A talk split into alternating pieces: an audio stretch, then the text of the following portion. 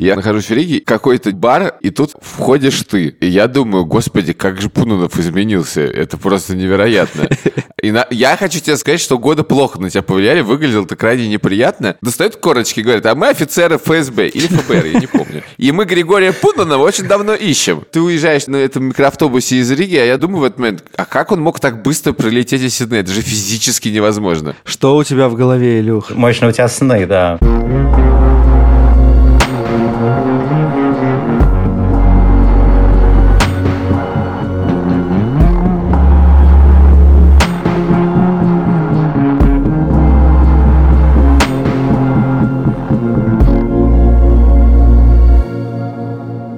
Привет! И это, возможно, самый медленный э, выпуск подкаста «Новая волна». Специальный сонный выпуск. Потому что, да, сейчас, кроме того, что воскресенье, но еще и вот у меня 8 утра, а у Ильи 9 У меня утра. 9 утра, но я не мог заснуть почти до 5, поэтому извиняйте. Мы его ведущие. Я Саша Поливанов. Я Илья Красильчук. Доброе утро. Вместе с нами студия подкастов «Либо-либо», группа Айгел, которая делала для нас музыку, которую вы только что слышали. В общем, наше воскресенье, ваша среда начинается хорошо, и мы наконец-то записываем историю хорошую, классную, без всякого срача. Историю Как мой приятель, э, бывший коллега Гриша Пунунов, который работал главным редактором сайта Forbes и заместителем главного редактора журнала «Большой город», был такой семьей, э, с женой и двумя детьми в 2012 году, взял и уехал в Австралию и начал новую жизнь. И сейчас произойдет маленькая утренняя магия. Мы возьмем и позвоним в Австралию. По граммофону.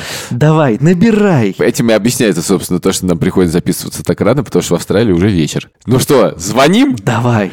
Давай. Алло, Австралия! Не-не, ты на западное побережье попал, давай обратно. Алло, Австралия? О, стоп. Нет, погоди, это Тасмания.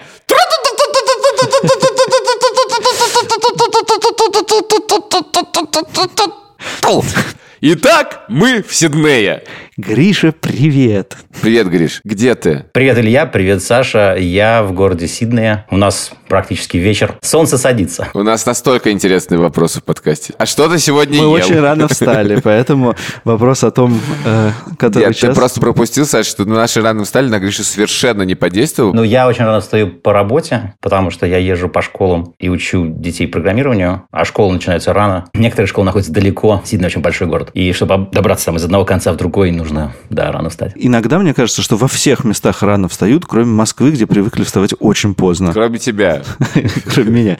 Э, Так, про школы уже очень интересно, но давай начнем с самого начала. Как ты оказался в Сиднее? Мы все смотрели, мне кажется, в Фейсбуке на это удивительное путешествие, которое со стороны выглядело абсолютно идеально. Хотя, наверное, так все-таки не бывает. Когда вообще ты уехал? Наверное, все путешествия в Фейсбуке выглядят идеально. Оно, конечно, было далеко от идеального. Началось все где-то году в 2010 нет, даже в 2009 Мы с моей женой Леной и нашими двумя тогда еще совсем маленькими детьми решили поехать в Австралию путешествовать на новогодние каникулы. Но почему Австралия? Это очень далеко. Там нету елок, Ну, снега. В смысле, почему? Я, я бы тоже поехал бы с удовольствием в Австралию путешествовать. Что вопрос? Ну, мы как-то ездили в Европу до этого, все одно и то же, одно и то же.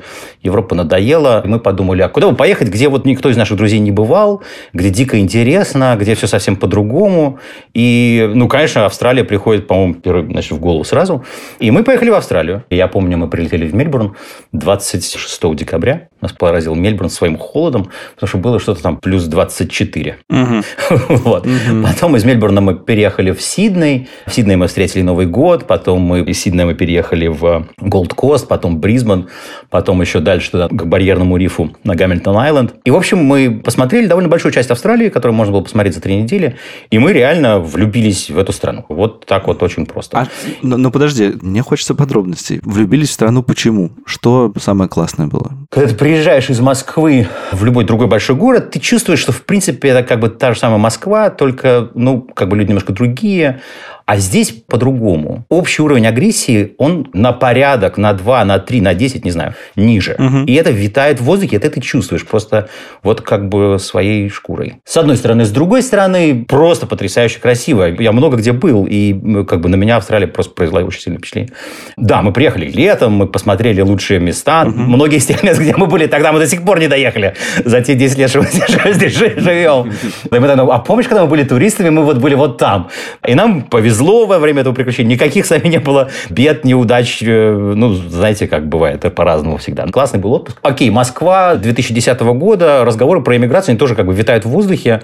Кто-то уезжает. Ну, в таком, в лайт-режиме они витают в воздухе, а, конечно. Ну, не сравнить. Ну, да. Не, Илья, у меня они витали. Потому что двум нашим сыновьям был на тот момент уже Старшему было 11, mm-hmm. младшему было 5. 11, значит, уже армия скоро. Mm-hmm. Ходить в военкомат, подкупать военком я не умею. Отправлять своего сына в армию я не хочу. Этот вопрос, он вставал все больше и больше. Что делать? Mm-hmm. И да, 2009 год, это какие-то еще совсем, можно сказать, вегетарианские времена. Но, тем не менее, мы про это думали. И вот мы летим обратно из Австралии, и мы так с женой переглянулись и говорим, а давай попробуем сюда уехать. Ну вот, я тут хотел сказать, что мысль у людей, которые полетают в другую удивительную, далекую страну, м-м, я хотел бы здесь жить, да. возникает очень часто. А вот решение после этого, после одной поездки реально переехать, вот это редкие случаи. Мы решили попробовать. Угу. Мы пошли самым официальным путем. Австралия же как бы, знаменита тем, что она принимает иммигрантов. Если у тебя есть определенная профессия, которая находится в списке,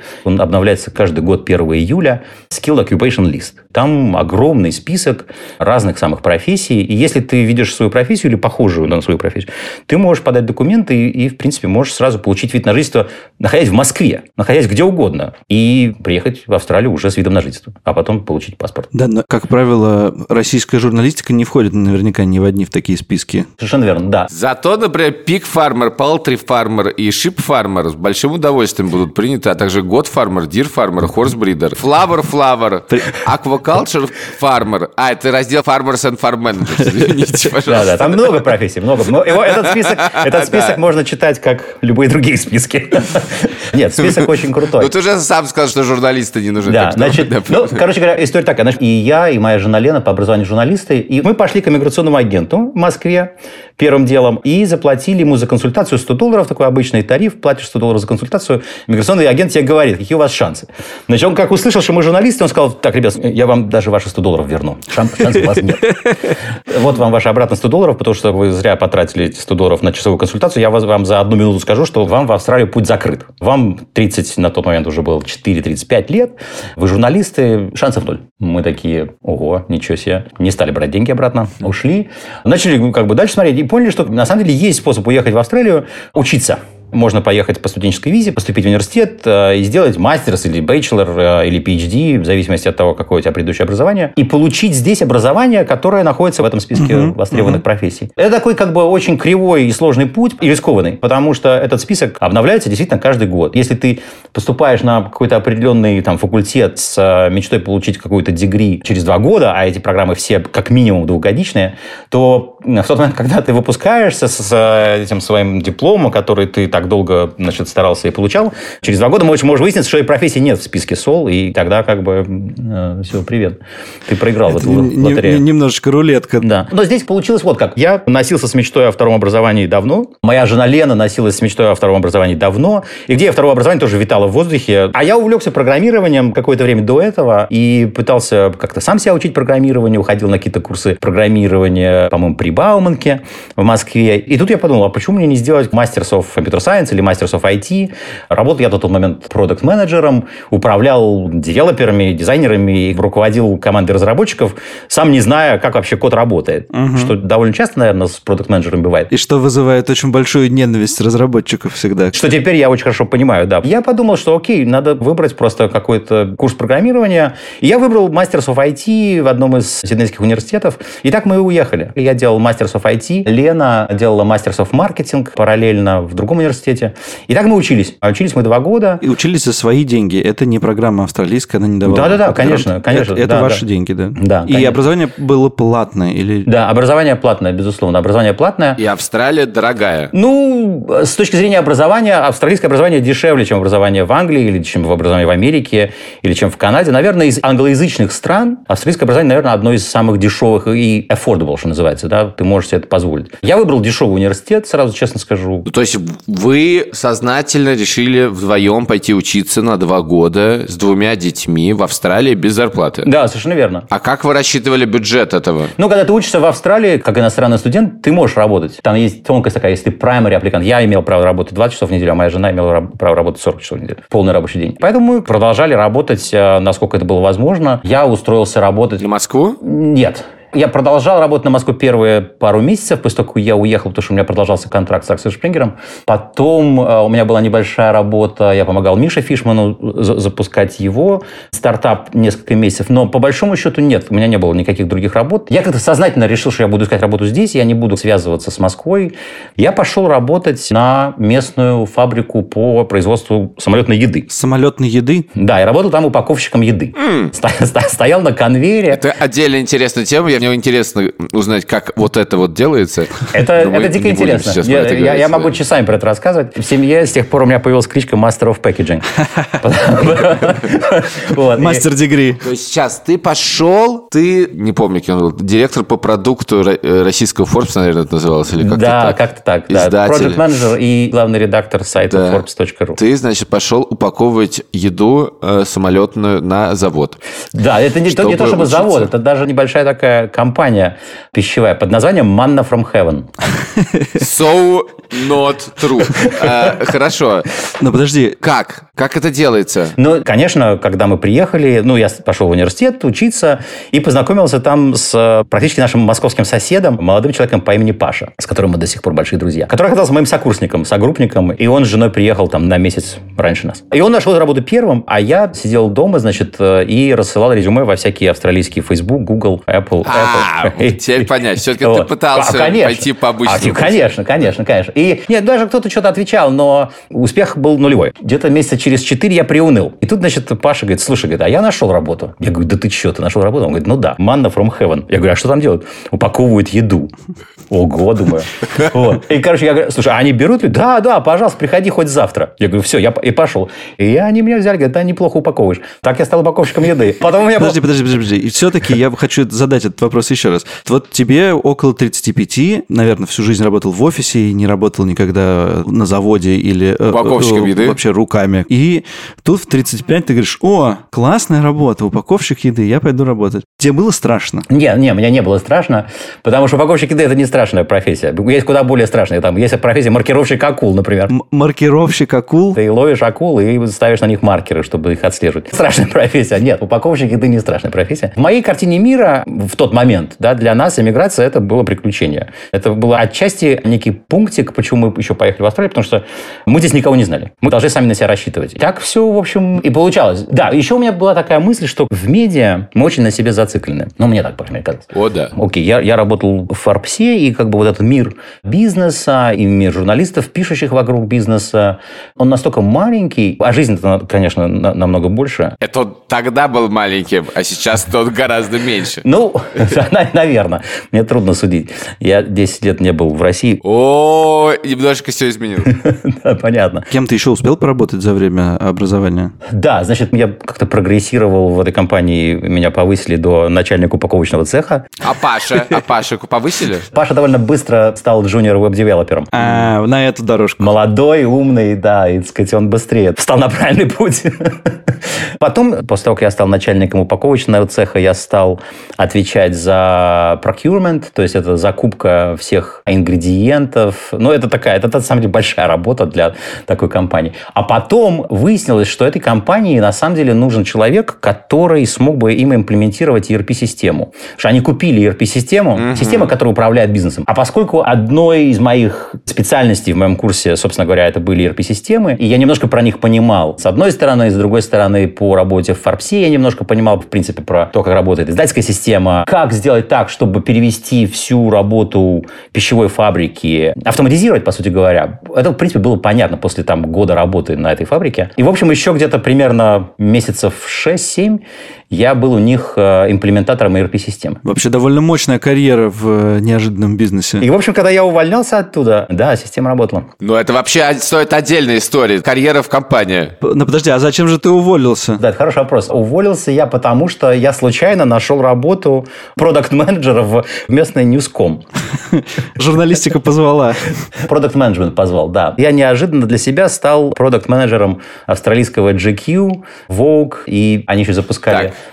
сайт Delicious, и они запускали Бюро 24. Подожди, как это случилось? Вот ты приехал и рассказал, работу найти невозможно, невозможно, невозможно, невозможно, пойду упаковщиком еды. Хорошо, там вырос. Но, казалось бы, это отдаляет тебя от медиа, чем приближает тебя. Потому что такой приходишь, говоришь, вы знаете, я такой из России работал, но как бы я в Mana from Heaven подвязаюсь. Как так туда попал? Ты знаешь, э, это... Я, честно говоря, думал, что ты сразу туда попал. Нет, нет. Без истории про упаковщика. Нет, нет, нет. А тут целая жизнь прошла Да. еще. Нет, это на самом деле было очень случайно. Я пришел на интервью и говорю, да, вот я такой странный чувак из России, упаковываю еду. И, в принципе, стал больше специалистом по ERP-системам теперь. Но в какой-то предыдущей жизни я там, управлял разными сайтами и вообще что-то понимаю в веб-девелопменте, в продукт-менеджменте, в э, трафике сайтов, в монетизировании кликов и так далее, и так далее. Сначала меня взяли на контракт на полгода, потом его продлили, там сайты мне добавляли, добавляли, добавляли, добавляли. Да, я неожиданно сменил рабочее место с, по сути говоря, такого warehouse, где хранилась мука, и там стоял три компьютера на сиднейский офис. а, Ты уже Ньюском. закончил к тому времени образование? К тому времени я уже закончил образование, да. Ага. Это не очень высокооплачиваемая работа. Как вы сводили концы с концами? Мы экономили на всем. Мы снимали какую-то чудовищно маленькую, жуткую квартиру, которая была вся в плесени. Здесь плесень в квартирах – это большая проблема, влажность высокая. Но мы считали каждую копейку, каждый цент. С одной стороны. С другой стороны, Австралия в этом смысле очень хорошая страна. Здесь очень высокая минимальная зарплата. Тогда минимальная зарплата, по-моему, была 18 или 19 долларов в час. Она все время растет. Это в австралийских долларах. Да, австралийский доллар. Тогда, когда мы приехали, австралийский доллар был чуть-чуть выше американского доллара. А, ну, 20 долларов в час – это Это хорошая много. работа. Моя зарплата была там 21, потом 22, потом она росла. Когда, когда я имплементировал ERP-систему, она была там 37 долларов в час. Ну, то есть, это были какие-то нормальные деньги. Не, не то, чтобы разгуляться, но... Ну да, ну в смысле, ну жить можно. Жить можно, понятно. да. Я вчера разговаривал с своим приятелем, у него дети впервые летом работали на пляже в Юрмале помощниками повара, и у них там ставка 3,5 евро в час. Понятно. И это не не 10 Здорово. лет назад, а сейчас. Да. Что там говорить? Конечно, тяжело. Наверное, всем тяжело. Надо look at the bright side of things. Вот как бы это мой девиз. Мы экономили. Значит, как мы экономили? Я купил себе велосипед и ездил на велосипеде на работу. Значит, Manna from Heaven находилась на 15 километрах от того места, где мы э, жили тогда. И примерно мы сейчас живем, Далековато. живем в похожем районе. Да, далековато. Значит, 15 километров. Сиднейский общественный транспорт, он так себе. Сидней очень растянутый город. И как бы автобус, потом метро. И, в общем, короче говоря, на общественном транспорте от нашего дома до этой Манны from Heaven было примерно час езды в одну сторону, час в другую. И я начал ездить на велосипеде. Во-первых, понял, что я добираюсь быстрее. Я похудел килограмм на 10 месяца через 3. И я понял, что это дико экономно, потому что раньше я тратил на транспорт 25 долларов в день, потому что метро, автобус, автобус, метро, метро, автобус, автобус, метро. А тут, значит, я езжу бесплатно. Джим каждый день. 15 километров туда, 15 километров обратно. Через Харбор-Бридж. Ты проезжаешь каждое утро по Харбор-Бриджу. У тебя опера слева, залив справа, солнце стоит перед тобой. У вас какой-то момент прошло очарование туриста Австралии? Очень часто же бывает, когда люди приезжают, очаровываются, потом, когда ты накладываешь на это собственную жизнь и вот тя- тяжесть иммиграции, то отношение сильно меняется. Ты знаешь, у меня, наверное, нет. Очень круто. Мне до сих пор я хожу и думаю, «О, как красиво, как круто. Мне до сих пор здесь очень нравится. Вы же должны были, собственно, легализоваться. Вы же все это время учились. М, Да, совершенно верно. С легализацией было сложно. Австралийская система получения вида на жительство, она, с одной стороны, простая и очень честная, действительно, но она рассчитана на молодых. Это бальная система. Ты получаешь баллы за знание языка, ты получаешь баллы за профессию, ты получаешь баллы за дегри. Если у тебя есть мастер дегри, ты получаешь больше. Но самое большое количество баллов ты получаешь за возраст. К тому моменту нам было уже, по-моему, 37, соответственно. За возраст ты получаешь ноль. То есть баллов прям совсем не, хватает. И я наскреб дополнительные 5 баллов за то, что я работал имплементатором ERP-системы, это подпадало. У меня был такой путь. Значит, дальше мне нужно было сдать английский язык, экзамен IELTS, на так называемые все восьмерки. Это очень сложно. IELTS состоит из четырех частей. Reading, writing, listening и speaking. Я сдавал IELTS 26 раз. 26 раз? Все восьмерки надо получить, чтобы сдать? Нет, чтобы получить больше баллов, которые мне необходимы были угу. для аппликации на вид на жительство. А, и так много мне нужно было этих баллов, потому что у нас не было баллов за возраст. Потому что мы были уже очень старые для австралийской миграции. 26 раз? Угу. Да, а, это заняло у меня год. Что же ты думал на 24 и 25 раз? Просто проклинал всю эту систему? Я уже ничего не думал, да, я думал, что это какое-то испытание. Этот экзамен происходит раз в две недели, поэтому я его, я его сдавал 26 раз, я сдавал его год. Кошмар. И не сдал. Это была жесткая штука, и я его так и не сдал на все а, восьмерки. да? Ничего себе. Да, и я выкрутился только тем, что я получил вот этот лишний там баллы за годовой experience. Там, если у тебя годовой experience работы по специальности, а к тому моменту он у меня уже получился. Я получил эти свои экстра баллы, и мы смогли подать документы на вид на жительство и получили его. Мощь. Офигеть, офигеть. То есть, ну и профессия программиста и маркетолога сохранились, видимо, в, mm-hmm. к этому моменту. Профессия программиста, да, там нужна хотя бы одна профессия. Ну, то есть, один человек может быть аппликантом, а все остальные идут как ага, dependent. Я и, и, и я аппликировался не как программист, а как бизнес-аналист, ну, как project менеджер по сути говоря. Я правильно понимаю, что у вас было четверо, и все четверо учились в какой-то момент? Да, совершенно верно. Как жить в семье, где все учатся? Ну, это просто очень сложно. И явно нет денег нанять няню. Не-не, какие няни? Э, про няню здесь вообще можно забыть. Миллионеры нанимают няню. Потому что у няни минимальная зарплата 20 долларов в час. Ты должен этой няне платить в, да, в да, день. Да. Это будет получить... 20 долларов в час. 20 долларов в час. То есть, если ты нанимаешь няню на 8 часов, 160 долларов в день няня обходится. Более того, 20 долларов это получает ну, самый низквалифицированный работник. Няня не является самым низквалифицированным работником. Няня сидит с твоими детьми, она никогда не будет 20 долларов брать. Она будет брать с тебя 3, ну, да, 30. В смысле, у нее зарплата больше, чем у тебя. Ну, да. конечно, потому что я упаковываю еду, коробочки туда-сюда, а она с детьми сидит. У меня нет ни одного знакомого человека в Австралии, кто может себе не позволить. Не, это, кстати, было прикольно, потому что у всех какой-то прикольный опыт. Угу. Нам повезло в том смысле, что старший пошел в шестой класс, младший пошел в первый, и поскольку в Австралии система школ есть primary school с первого по шестой, и high school с 7 по 12, то в первый год оба ребенка оказались в одной школе, угу. что было очень удобно и логистически круто. И старший сын наш дико помогал, потому что он, по сути говоря, взял на себя роль няни. Угу. Он водил младшего угу. в первый класс, он его забирал, потому что звонки одновременно. И начало школы, и конец школы для первого и для шестого класса одновременно. А у детей был какой-то барьер языковой? Они быстро справились? Вообще не стрессовали? Да, конечно. Младший вообще не говорил по-английски, потому что ну, ему только исполнилось 6 лет. Старший говорил по по-английски. Он учил английский в Москве. Конечно, стресс был, безусловно. Я видел, как э, младший не может объясниться с такими же шестилетними на детской площадке в школе. Они пытаются играть в мяч, он не знает, как сказать. Э, Все это было, безусловно. Но я думаю, что где-то через год этот барьер был пройден. Мы, конечно, постарались младшего записать во все кружки, которые только можно было его записать. В драму, в футбол, в теннис. Я возил его везде, где только можно. Я, я взялся тренировать как волонтер его футбольную команду, потому что мы очень долго мечтали, чтобы его взяли в футбольную команду, его взяли в футбольную команду, и эта футбольная команда начала проигрывать каждую игру, и мне было больно на это смотреть, и я написал всем родителям письмо, ребята, слушайте, я готов детей тренировать по пятницам вечером, я студент, работы у меня толком нет, в пятницу вечером я могу их тренировать. И я их тренировал весь сезон, они начали забивать какие-то голы после этого, в общем, короче, это было, это было весело. И да, где-то через год дети акклиматизировались, мне кажется, полностью. Мы, конечно, к тому моменту еще не акклиматизировались, но дети, дети, да. Мы сейчас прервемся. Актуальная врезка. Наш приятель и друг, и вообще-то продюсер нашего предыдущего подкаста Паша Боровков с Кирой Кузьменко, который HR и которая была в нашем выпуске про HR директоров и как устраиваются разные компании, они сделали новый подкаст, очень подходящий к этому выпуску. Он называется «Собес», в котором они рассказывают, как, если вы работаете во всяком IT, уехать работать за границу, что для этого нужно. Очень полезный, прикладной подкаст. Давайте, валите. Работайте. Работаем. Зарабатываем. Давай продолжать. Продолжаем.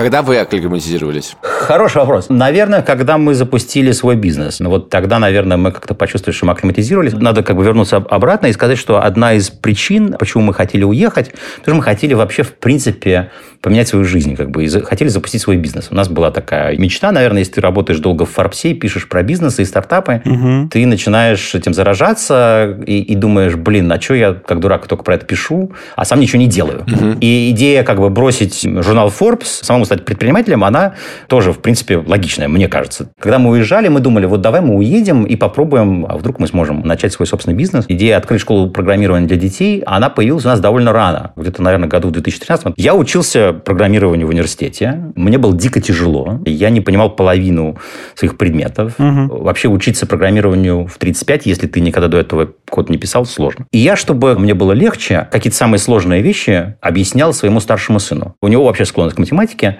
который, как я сразу понял тогда еще, понимает все эти computer science concepts быстрее и лучше, чем я. Я ему объясняю, по сути говоря, просто повторяя то, что я услышал в университете, не понимает до конца. Я ему повторяю, uh-huh. он это понимает. И он говорит, пап, да ты что, это же просто, смотри, вот сейчас мы сделаем так, так, так. Я такой, ого, ничего себе, ребенок понимает, а я нет. И мы начали с женой читать вообще про то, когда надо детей обучать программированию и почему их в школе не учат программированию. Выяснилось, что вообще учить детей программированию в раннем возрасте можно, и многие это делают. И мы пошли в школу к старшему, и я даже поговорил с его директором. Говорю, слушайте, а вот есть такая вот идея а, учить детей программированию, а вот вы учите программирование детей? Он уже был на тот момент в старшей школе, это был да, второй год нашего пребывания здесь. И директриса такая, ну да, мы учим, конечно, у нас есть предмет, всякие там, мы учим им разным программам, как использовать PowerPoint, как использовать Excel, как использовать что-то еще.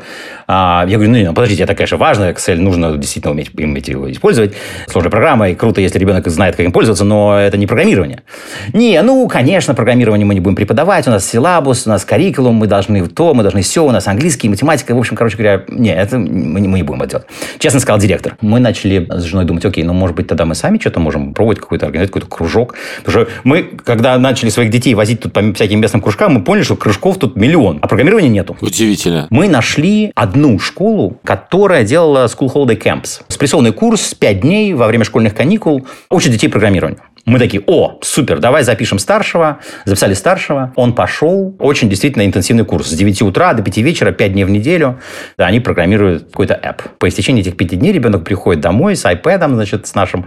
И он такой, пап, слушай, это круто, действительно, но, но говорит, ты знаешь, я все равно ничего не понял.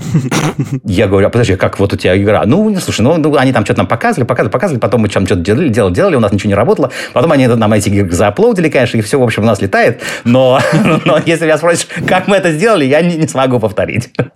И тут, поскольку мы думали про какой-то бизнес, мы думали, слушай, может, вот это вот и есть этот бизнес, а, который мы организуем. Моя жена Лена придумала название Code for Fun с э, For the Digit. И так мы начали думать про то, как нам все это организовать. Подумали, окей, хорошо, надо пойти в школу к младшему и поговорить с директором. Может быть, там можно арендовать комнату и там вести уроки. Мы долго боялись, было очень страшно идти к директору, но мы знали, что теоретически такое возможно, потому что в школе у него много кружков. И тут, значит, мы наметили поход к директору, но тут произошла такая страшная страшная коллизия. Нам звонит директор и говорит, вы знаете, ваш ребенок сегодня взорвал компьютер. Мы говорим, боже мой, что случилось? У них есть какая-то компьютерная комната, они там что-то делают. Но он на тот момент был во втором классе, значит, он засунул скрепку в компьютер, и что там замкнулось, компьютер сгорел. Нас отчитал директор. Отлично, у нас сгорел компьютер, давайте мы будем делать кружок программирования. Ведь мы хорошо обращаемся с компьютерами. Да, да. Мы поняли, что, конечно, к директору с вопросом, а можно ли мы вас откроем, значит, кружок программирования идти бессмысленно. Тем не менее, я все равно его спросил про это. Он, конечно, сказал, нет, нет, нет. Вот, но, в общем, результат был понятен. И мы начали разговаривать со всякими знакомыми, друзьями здесь, родителями. И кто-то из местных друзей говорит, слушайте, ну вот там есть арт-галерея местная, там они сдают комнаты. Идите поговорите с арт-галереей, может, они вам сдадут. Мы пришли в арт-галерею, на нас бросились с распростертыми объятиями, со словами, о, да, конечно, давайте, давайте, а то у нас тут одни сплошные пенсионеры, нам нужны молодые и веселые какие-то занятия для детей. Давайте, мы вам сдадим комнату 20 долларов, пожалуйста. Вот комната одна, комната вторая, комната третья. Берите, мы вам дадим прожектор, стулья, столы, все, что хотите. Только компьютеры приносите сами. И так мы, собственно говоря, сняли комнату. Дальше стал вопрос, кто будет учить. У нас было несколько друзей-программистов. Один из них был и есть человек по имени Джесси. С Джесси мы познакомились совершенно случайно. С Джесси познакомилась сначала моя жена Лена, которая училась на мастеров маркетинга в Сидней-Юне. И там она познакомилась с девушкой Салли. Они подружились.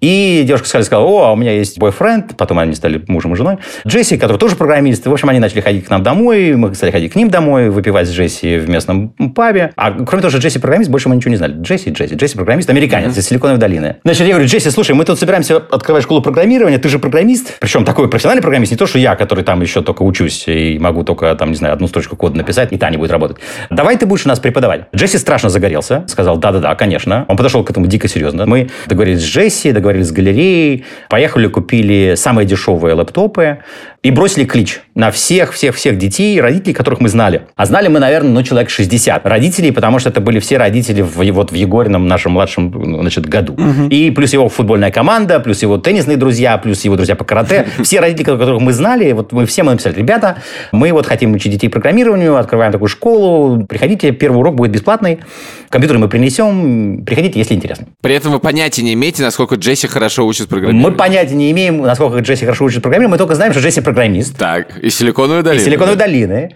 По разговору с Джесси я понимаю, что он знает программирование в тысячу раз лучше, чем я. Так. Но где-то за неделю до первого урока я говорю, слушай, надо Джесси попросить все-таки прислать резюме. Джесси присылает резюме, и тут мы понимаем, что Джесси раньше работал в НАСА. Помимо того, что он работал в каких-то стартапах Силиконовой долины, что звучит так, ну окей, стартап Силиконовой долины. Но до, до стартапа Силиконовой долины Джесси много-много лет работал в НАСА и программировал телескоп Хаббл, какие-то еще spaceships. Ну, в общем, короче говоря, Джесси программист Супер. из НАСА. Дальше с Джесси будет еще более интересная история, но это потом. Короче говоря, мы организовываем первые два урока. Сколько человек пришло? Пришло человек 30. Ого. Ого. Класс. Да, пришло человек... То есть вы кинули на 60 и пришло 30? Пришло 30. Ну, 15 человек в один класс и 15 человек во второй класс. Мы сделали как бы два класса, Нормально. два, два, два тайм-слота. 4, там, с 4 до 5, с 5 до 6. Чтобы немножко разные возраста. Кто помладше в первый класс, ну, более ранний, кто постарше, чуть попозже. И вы купили 15 лэптопов? Не, не мы купили 10, и остальные принесли свои старые. Значит, такая довольно серьезная инвестиция была, учитывая, что вы... Ну... Или ты уже работал в Династии? Я только начал работать в New Scorpio, зарплата уже была какая-то приличная. Okay. Ну, то есть смог себе позволить, понятно. А Лена тоже работала, кстати? Нет, Лена тогда только-только закончила ага. свой университет. От маленького класса, да, до 31 школы э, путь прошел, насколько я понимаю, довольно 33. быстро. 33. Да, сейчас назвали чуть меньше. Вот провели первые два урока, все было круто, детям понравилось, Джесси классно их учил, все были в экстазе, мы написали родителям, дорогие родители, спасибо большое, что пришли на бесплатный класс, приходите на следующей неделе, если вам понравилось, мы будем с вас брать 20 долларов за занятие. Это был такой стандартный тариф, 20 долларов, любое занятие здесь, опять же, в любом кружке, карате, плавание, рисование, драма, стоило 20 долларов. Мы говорим, 20 долларов, приносите 20 долларов. Мы думали, конечно, никто не придет, потому что первое занятие было бесплатное, ну, попробовали, прикольно, всем понравилось. На следующей неделе пришло там человек 40 или там 45. Ну, в общем, пришло больше, чем у нас было компьютеров. И мы поняли, черт, надо открывать, наверное, второй день. Потому То есть что... пришло еще больше Еще людей. больше, да, еще больше. Пришли те, кто были, и они привели друзей. И все принесли 20 долларов. Тут мы поняли, что нам нужен, нам нужен сайт. Это же огромные деньги, получается. Ну, не, на самом деле, это не очень большие деньги. Сразу? Нет, это не очень большие деньги. Но, в общем, мы, мы поняли, что нам нужен сайт, и нам нужна какая-то онлайн-букинг-система. С этого мы начали, собственно говоря. Сайт нам помогали делать друзья, такая прекрасная девушка Анна Заболотная. Платежную систему нам прикручивал наш старший сын, который к тому моменту овладел веб-девелопментом в 10 раз лучше, чем я сам. Да, он прикрутил нам Stripe. В целом, Джесси мог бы тоже помочь. Джесси мог бы помочь, но Джесси неудобно было просить. Потому что с Джесси мы начали, собственно говоря, разрабатывать курс, потому что мы поняли, что как бы для того, чтобы учить детей, ну вот ты отучил их один терм, но дальше ты хочешь, чтобы они продолжали. Если хочешь, чтобы они продолжали, нужно, чтобы уровень проектов немножко усложнялся, потом немножко усложнялся, потом немножко усложнялся, потом немножко усложнялся. Uh-huh. И поскольку Джесси программировал раньше телескопы и, и космические корабли, вот за этим, собственно говоря, нужно было следить, потому что в какой-то момент Джесси так закручивал все, что как бы, ну, я не понимал, и дети не понимали, но дети, видимо, боялись это сказать, а я не боялся, говорю, Джесси, я не понимаю, как это работает. И мы с Джесси начали, вот, собственно говоря, писать наш первый курс, который мы до сих пор учим. Джесси Уехал, к сожалению, обратно в Силиконовую долину несколько лет назад. Мы с ним поддерживаем отношения до сих пор. И э, я ему дико, конечно, благодарен. Потому что он вселял в нас уверенность в том, что мы учим правильно. Угу. Что мы учим тому, чему нужно учить. И мы так, так мы с Джесси как бы сидели и придумывали разные игры, разные проекты. Я говорил, Джесси, давай все это упростим в 10 раз. Джесси говорит, нет, ну это нельзя упрощать уже, потому что это и так уже все просто. Я говорю, нет, Джесси, это точно можно упростить. Я начал писать lesson-планы, пошаговые инструкции. И дальше мы начали получать звонки и имейлы сигналы от разных родителей, которые говорили, слушайте, мы вот вас нашли в Google Search, а приходите к нам в школу учить у нас. Угу. Автоскул или Before School. Я помню, мы открылись в... Это был апрель 2015 года, третий год нашего здесь пребывания. К декабрю, то есть вот за, там, условно говоря, 8 месяцев, мы уже учили в четырех школах. Before and After School. Класс. Потом начали звонить и писать директора школ со словами «Ребята...» Ха-ха, маленькая победа. Да, маленькая победа. Большая победа. После разговора с директором. Совершенно верно. Я работал в Ньюскорпе, И я помню, что я, а, значит, у нас уже тогда было два учителя. Был Джесси и была такая девушка Даниэла, которая до этого работала в Microsoft. Она тоже учила наши классы. Моя жена Лена все это менеджерила, а я разрывался между... Я учил утренние классы, before school, они тут очень популярны. Поэтому я, поэтому я привык рано вставать. Да. В школу приезжаешь в 7.30, накрываешь столы компьютерами, включаешь их, подключаешь их к Wi-Fi. В 7.45 приходят дети. И ты учишь их первый, как бы вот этот дошкольный урок с 7.45 до 8.45. А в 9 звенит звонок. Э, это вообще невозможно себе представить. Я просто... Это, это вещь, которую просто невозможно себе представить в нашей реальности. Ребята, школа 8.30, но вы можете пройти на урок до этого в 7.45 и позаниматься. Просто Оп, это, Илюха, как, ты... это уже просто другая реальность. Но здесь это очень популярно. Здесь действительно жизнь начинается очень рано. В 6 утра работают все кафе. Если у тебя есть кафе, и ты не открылся в 6 утра, ну ты все, out of business. Это как бы... Угу. Поэтому офисы начинают работать в 8. Я помню, я на работу в Newscorp приходил в 8, уже пол этажа сидели, работали. Поэтому before school класс очень популярный, потому что если у тебя есть дети, а тебе нужно на работу в 8, а школа начинается в 9, то тебе нужно ребенка куда-то деть. А куда его деть? Официально его в школу нельзя привести, просто так оставить на плейграунде. Это запрещено. Ты можешь его либо оставить в э, такой продленке before school, либо отдать в какой-то before school activity. И вот, собственно говоря, мы стали таким before school activity. Продленка до школы, это просто... До школка такая, да. Можно поэкспериментировать с э, неологизмом каким-нибудь. Здесь очень популярно. И я разрывался между вот этими before school классами, я их учил сам, и потом в мыле мчался на, на работу в News Corp к 9 и уже как бы опаздывал. Я уже приходил весь такой, отучив 20 детей, упаковав все компьютеры, примчавшись, не найдя мест на парковку. Ну, то есть, короче говоря, да. Возвращаясь к звонку директору, а потом, значит, нам позвонил директор школы. Сначала нам позвонил директор одной школы, очень такой популярной и э, известной здесь школы, и мы как бы проиграли тендер. Угу. А потом позвонил еще один директор. А, то есть вы, вы все-таки были уже не одни в городе? Мы были уже не одни, да. Появился наш большой конкурент, который называется CodeCamp. Угу. Они больше нас. Классная компания, я их очень уважаю, молодцы. Но они в основном фокусируются на school, school holiday camps. Угу. Они массив, они по всей Австралии, реально. Очень угу. крутые, молодцы. Короче говоря, мы тогда, да, тендер проиграли. Ну, окей. Потом позвонил другой директор из другой школы. И тут я сказал, все, мы, мы, мы должны этот тендер выиграть. Короче говоря, мы его выиграли. И они заключили с нами контракт на то, что мы будем учить школьников during school hours, то есть как бы во время школьных занятий, угу. как часть школьного каррикулума. Потому что тогда как раз начались разговоры о том, что, слушайте, ну, на, на уровне департамента образования,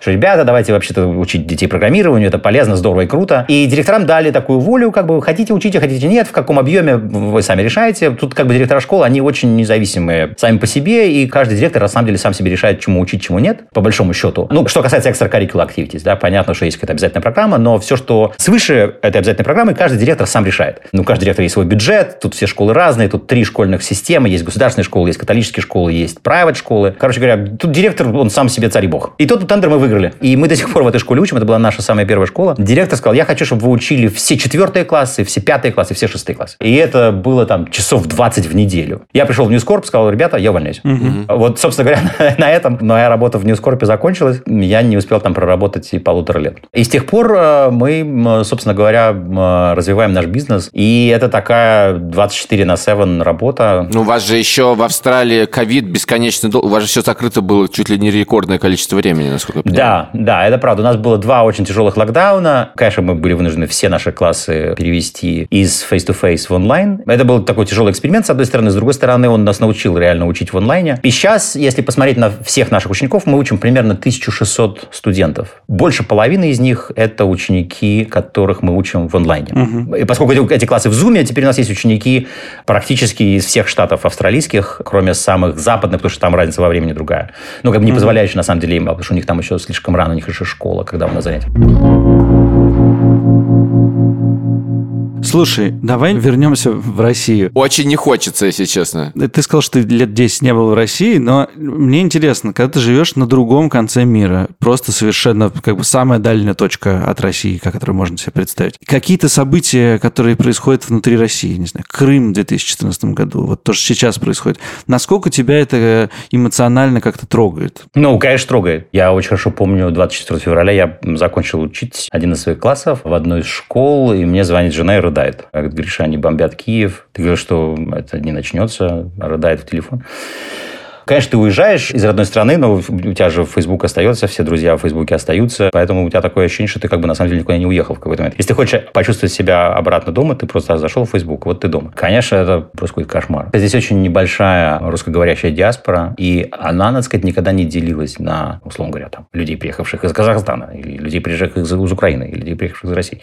Поэтому здесь все митинги э, в поддержку Украины, на них ходят все угу. русские, и украинцы, и казахи, и все-все-все-все-все. Мы дали большое объявление, открыли прием бесплатно всех детей из Украины. И сейчас учим. У нас есть а, несколько детей, которые занимаются с нами. А что, в Австралию тоже приехали? Да, да. Примерно 4 тысячи приехало. А, здесь их Ничего называют себе. вынужденные переселенцы. Никто не любит называть украинцев беженцами. Беженцами. Refugees. Да, здесь называют их вынужденные переселенцы. А Австралия открыла гуманитарные визы трехгодичные для всех, кто приезжает из Украины. Эти трехгодичные визы дают все права граждан, за исключением права голосовать. Все медики, все бесплатное, школы бесплатные, все бесплатное, что только может быть бесплатное. Да, и, в общем, короче говоря, мы бросили клич в Фейсбуке и принимаем всех украинских детей абсолютно бесплатно. И мы им говорим, ребята, учитесь у нас сколько хотите. Денег с вас не возьмем. Если нравится, продолжайте, хотите хоть все наши курсы делайте. У нас есть несколько разных курсов. У нас есть мальчик, например, Илья, который начал с нами в прошлом терме, начал изучать Python, сейчас уже делает Java, будет продолжать. Сейчас у нас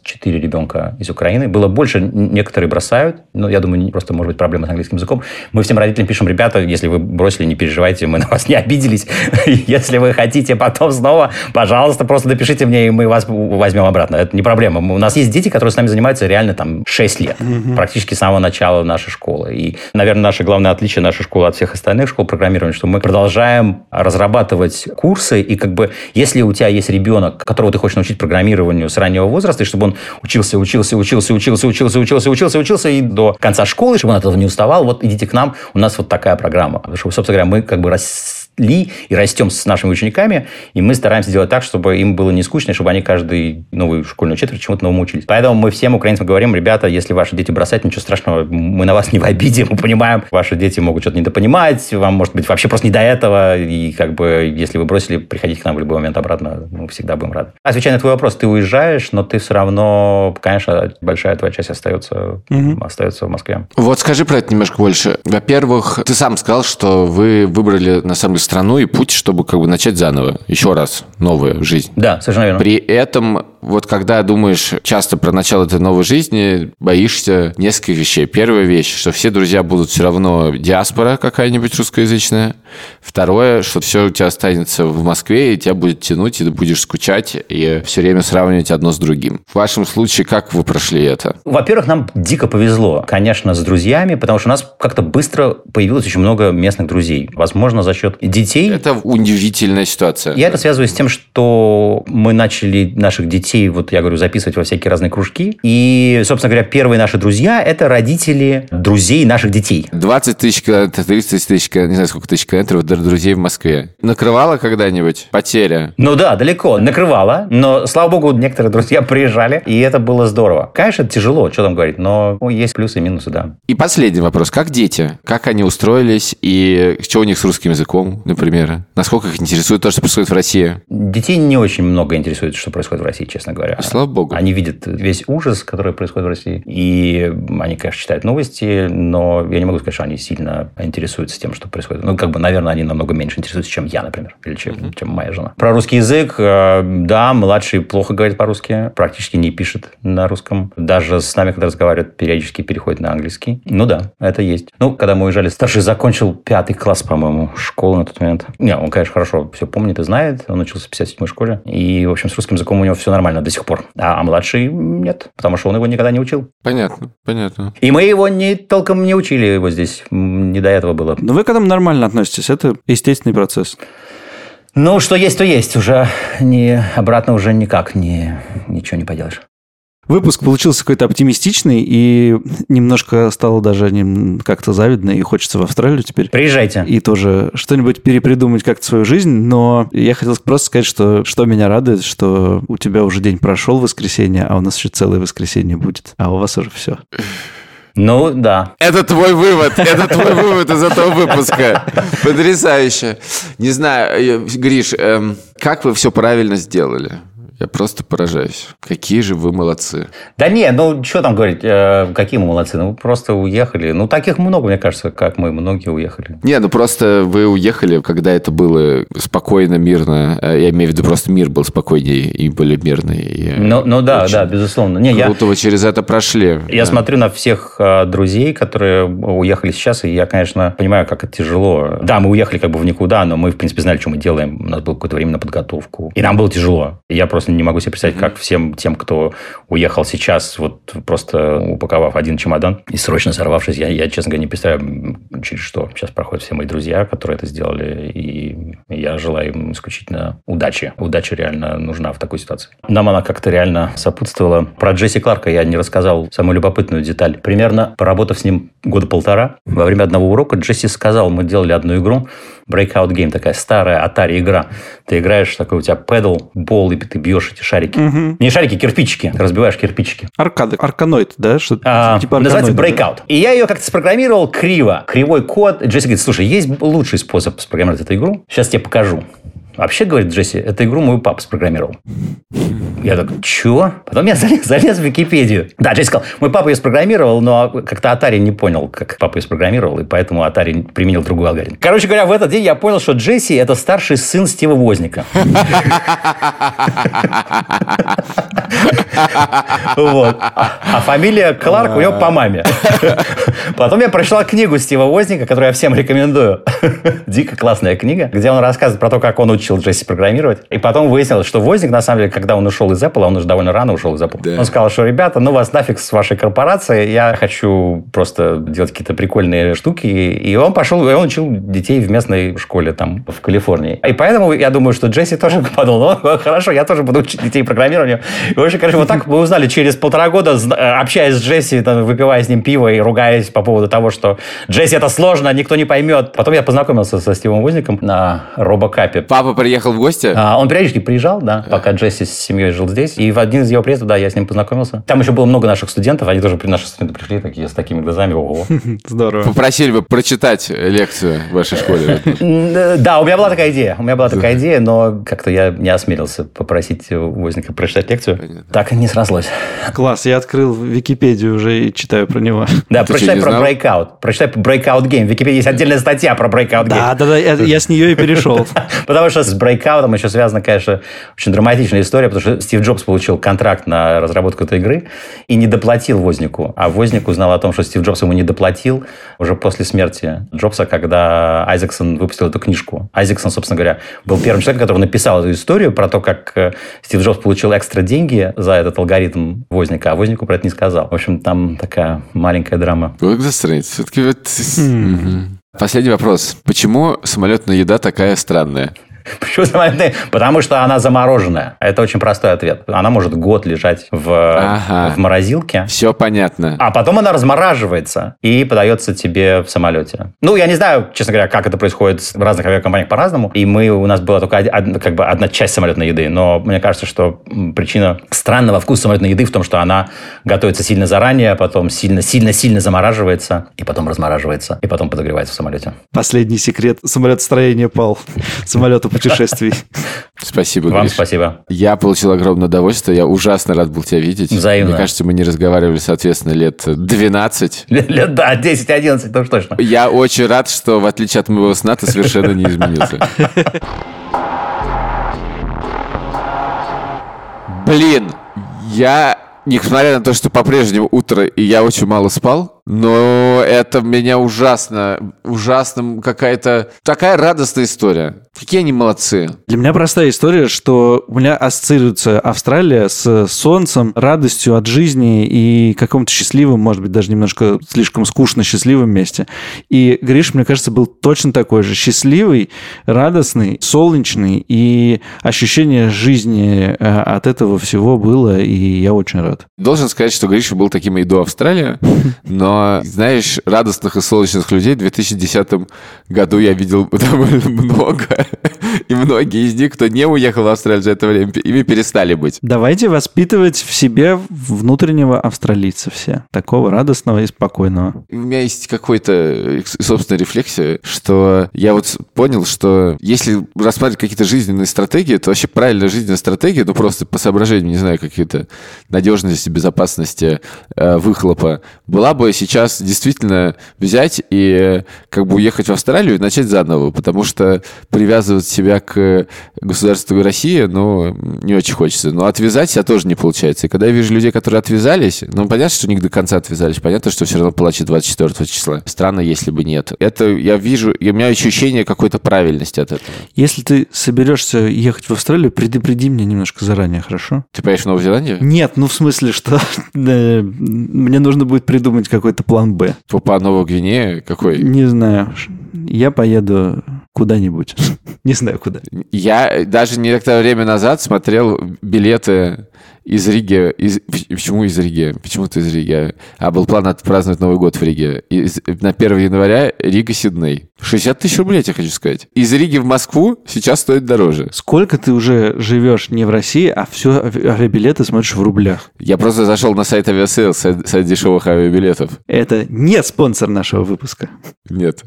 Друзья, как обычно, ставьте нам оценки в приложении, комментарии пишите, заходите в чат ПФ поболтать немножко об Австралии. Это довольно любопытно. Читайте телеграм-канал ПФ, читайте службу поддержки в Телеграме, в Инстаграме. Если у вас есть проблемы, пишите на, в наш чат Helpdesk Media Bot. Мне понравилось, что мы мало в этом выпуске говорили про себя любимых и слушали другого человека, и этого ощущения какого-то воздуха. Я предлагаю продолжить в том же духе в следующих выпусках. Это, подожди, ты уже в редакционную планерку сваливаешься. А я швы наружу. Вот именно, швы наружу. Да. А у меня швы внутри. Пока с нами была студия подкастов «Либо-либо». Спасибо ей большое. Ничего, мне вот во вторник операцию опять сделают, разрежут рот, и у меня опять будут швы наружу. Пока. Пока. Послушаем песенку.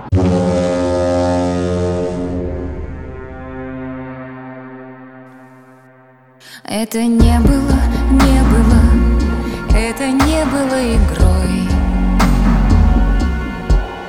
Ты ведь помнишь, как плавилась мантия под нашей кожей корой? Ветер дует и волны гладят место разлома, но до сих пор горит. Я прошу их жалеть и тебя, мой навеки уплывший навеки отдельный материк.